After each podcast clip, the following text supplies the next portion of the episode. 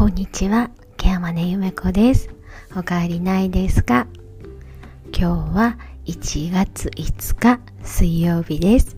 いかがお過ごしでしょうか？今日は笑顔は最強をお話ししたいと思います。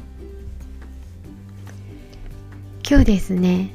朝出勤してタイムカードを押した瞬間に私のスマホが鳴り出しました代表からの連絡だったんでね慌てて出たら、えー、併設する小規模多機能左工中の方の連絡だったんですけれども緊急事態でした大変 A さんが離設したみたい離設っていうのは、まあ、施設から出ちゃうことでして、まあ、言ってみたら無断外出なんですね。えー、うちのサービス付き高齢者住宅初期多機能型施設の方はカードキーで出入りができるようになっています。なので、まあ、基本カードキーを通さないと扉は開かないし自己管理できる方は全てそういう形なんですけど例えば認知症で管理ができない方まあ、徘徊があるような方については家族さんの判断で家族さんにカードキーを持っていただき、ご本人さんには持っていただかないというようなことをしております。で、A さんはですね、えー、うちに来られた時からもうすでに2回離説をされておられます。で入られた当初からね非常に帰宅願望の強い方で、えー、1回はご自宅に戻っておられ1回は近くに住む弟の家に行こうとしてっていうことで近くのコンビニで発見されたというようなことがありましたんでもうヒヤッとしましたもうほんと朝一番にね肝を冷やしたわけです了解しました。すぐに捜索行きます。っていうことで、すぐに、えー、事務所の方を飛び出しまして、で、その足で、えーと、車に乗り込んだと同時に、居宅の管理者の方が、あの、同じ駐車場に出勤してきましたので、A さん、離説、なんで捜索回ってくださいっていうことで、そのまま、えー、地域一帯を捜索に入りました。で、えー、なことになったんだろうって思ったんですよね。っていうのがすごくあの入居された当初は本当に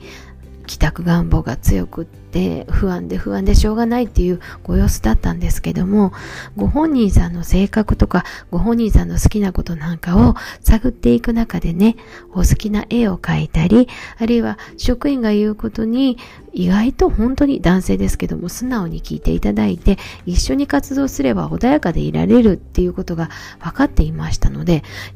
一瞬離説って言われてもなんで？としか思わなかったんですよね。逆にねその時に朝のヘルパーさんで、まあ、B さんとしましょう。B さんの顔が浮かびましてですね。また B さんが当選簿かなんかして A さん行っちゃダメとか言ってなんか両手でも広げたんじゃないかなと思ったんですね。そんなことしたらきっと A さんはあの邪魔だどけみたいな感じできっと逆ギレして離説したんじゃないだろうかなんてことが不安がぐるぐる回りながら、え、運転をしていましたらまたもやスマホが鳴りました。えっ、ー、と、大丈夫だったって、部屋にいましたっていう連絡だったんですね。部屋にいた？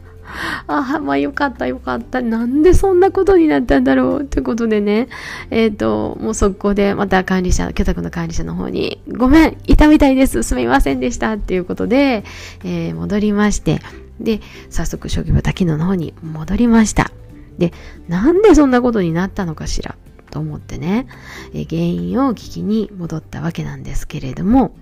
えー、まあ、B さん、ね、朝の、えっと、お食事とかの B さんの方がお食事の声かけをしようと思ってあちこち回っていたらですねもう一人別の男性の方あのほんの少し認知症があるんですけどもちょちょっと割とくせ者っぽい C さんっていう方にあの映画こっから出ていきよったっていうふうに言われたと。うん、であの、まあ、C さんのお部屋っていうのは扉の近くなのでね、あの、B さんは、ヘルパーさんは、もう慌ててしまって、え、出て行っちゃったの？ってことで、奥の A さんのお部屋まで確認に行かずに、そのままエレベーターで下に降りて、事務所にいる管理者に、あの、A さん離説っていうことを言っちゃったらしいと。そして、えー、下にいた管理者の方はですね、慌てて、まあ、早朝だったんですけど、早朝外に出ているヘルパーの管理者に連絡をし、えー、外にいる人たちに連絡をし、そして私の方に連絡があったというような状況だったということが分かりました。で、その後ですね、あの、管理者の方が周辺を探すうちに、なんかおかしいな、すぐ出たんなら絶対この辺にいるはずなのにっていうことで、もう一回探してみっていうことを言ったら、A さんはお部屋でお食事の声かけを待っていたという、まあ本当に B ヘルパーの早合点だったわけなんですね。まあ私としてはですね、まああの、えっ、ー、と、まあ言ってみたら、うん、訓練トレーニング緊急時の対応のシミュレーションができたっていう意味でまあまあまあできたねと思ったんですけどいやいやこんだけの人数振り回しといてこれはないだろうって思ったんですね。だからこれはちょっと叱らんとダメだよねって思って、えー、降りてくる B ヘルパーを待ってたわけです。そうしましたら B ヘルパーはですね、もう降りてきた瞬間にもう満面の笑顔で、ごめんごめんやってもたわーっていうことで大声でみんなに謝りまくっておりました。もちろん私にもですね。そしてごめん、正月ボケはほんまにごめんなって、もうあちこちに謝りまくり、そして、えっ、ー、と、実際にね、真剣に叱ってる管理者にね、だから確認しなさいって言ってるでしょって、真剣に管理者に叱られてるんですけど、もう管理者も呆れてしまって目が笑ってるんですよね。あの本当に大ごとにならなくてよかったなっていう出来事だったんですけどこの時私改めて思いました B ヘルパーのあの満面の笑顔もうこれに勝るものはないともうこの笑顔でやられちゃったら誰も太刀打ちできないなって思ったんですね。えー、この B ヘルパーはうちの職場では今最年長です。おそらく75へ75ぐらいは行ってはるんじゃないかなと思う方です。まあ、もちろんその年齢は全く感じさせないぐらいチャキチャキしたいわゆる関西のおばちゃんなんですけれどももうこのノリでねされてしまったらもう確かにこれはいけないことだしこれは本当に困るよっていうようなヒヤリなんですけどまあ結果としてはねあの B ヘルパーの笑顔でもうなんかみんな叱る気なくしちゃったよ。もう仕方ないな B さんだったらっていうことになっちゃったんですよね。まあね私の立場としてはやっぱりこれはダメですよ。気をつけてくださいね。っ本当に確認しましょうね。一時が万事ですよ。っていうことを伝えなきゃいけないんですけれども。今日学んだこととしては笑顔は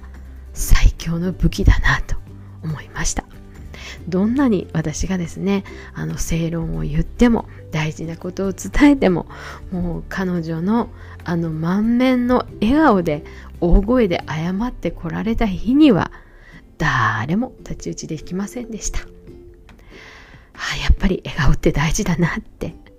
改めて思った出来事でした。もうでも本当に理節でなくてよかったって朝から本当胸をなで下ろしました。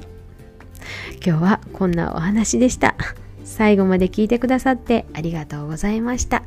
木山根ゆめ子でした。また来ますね。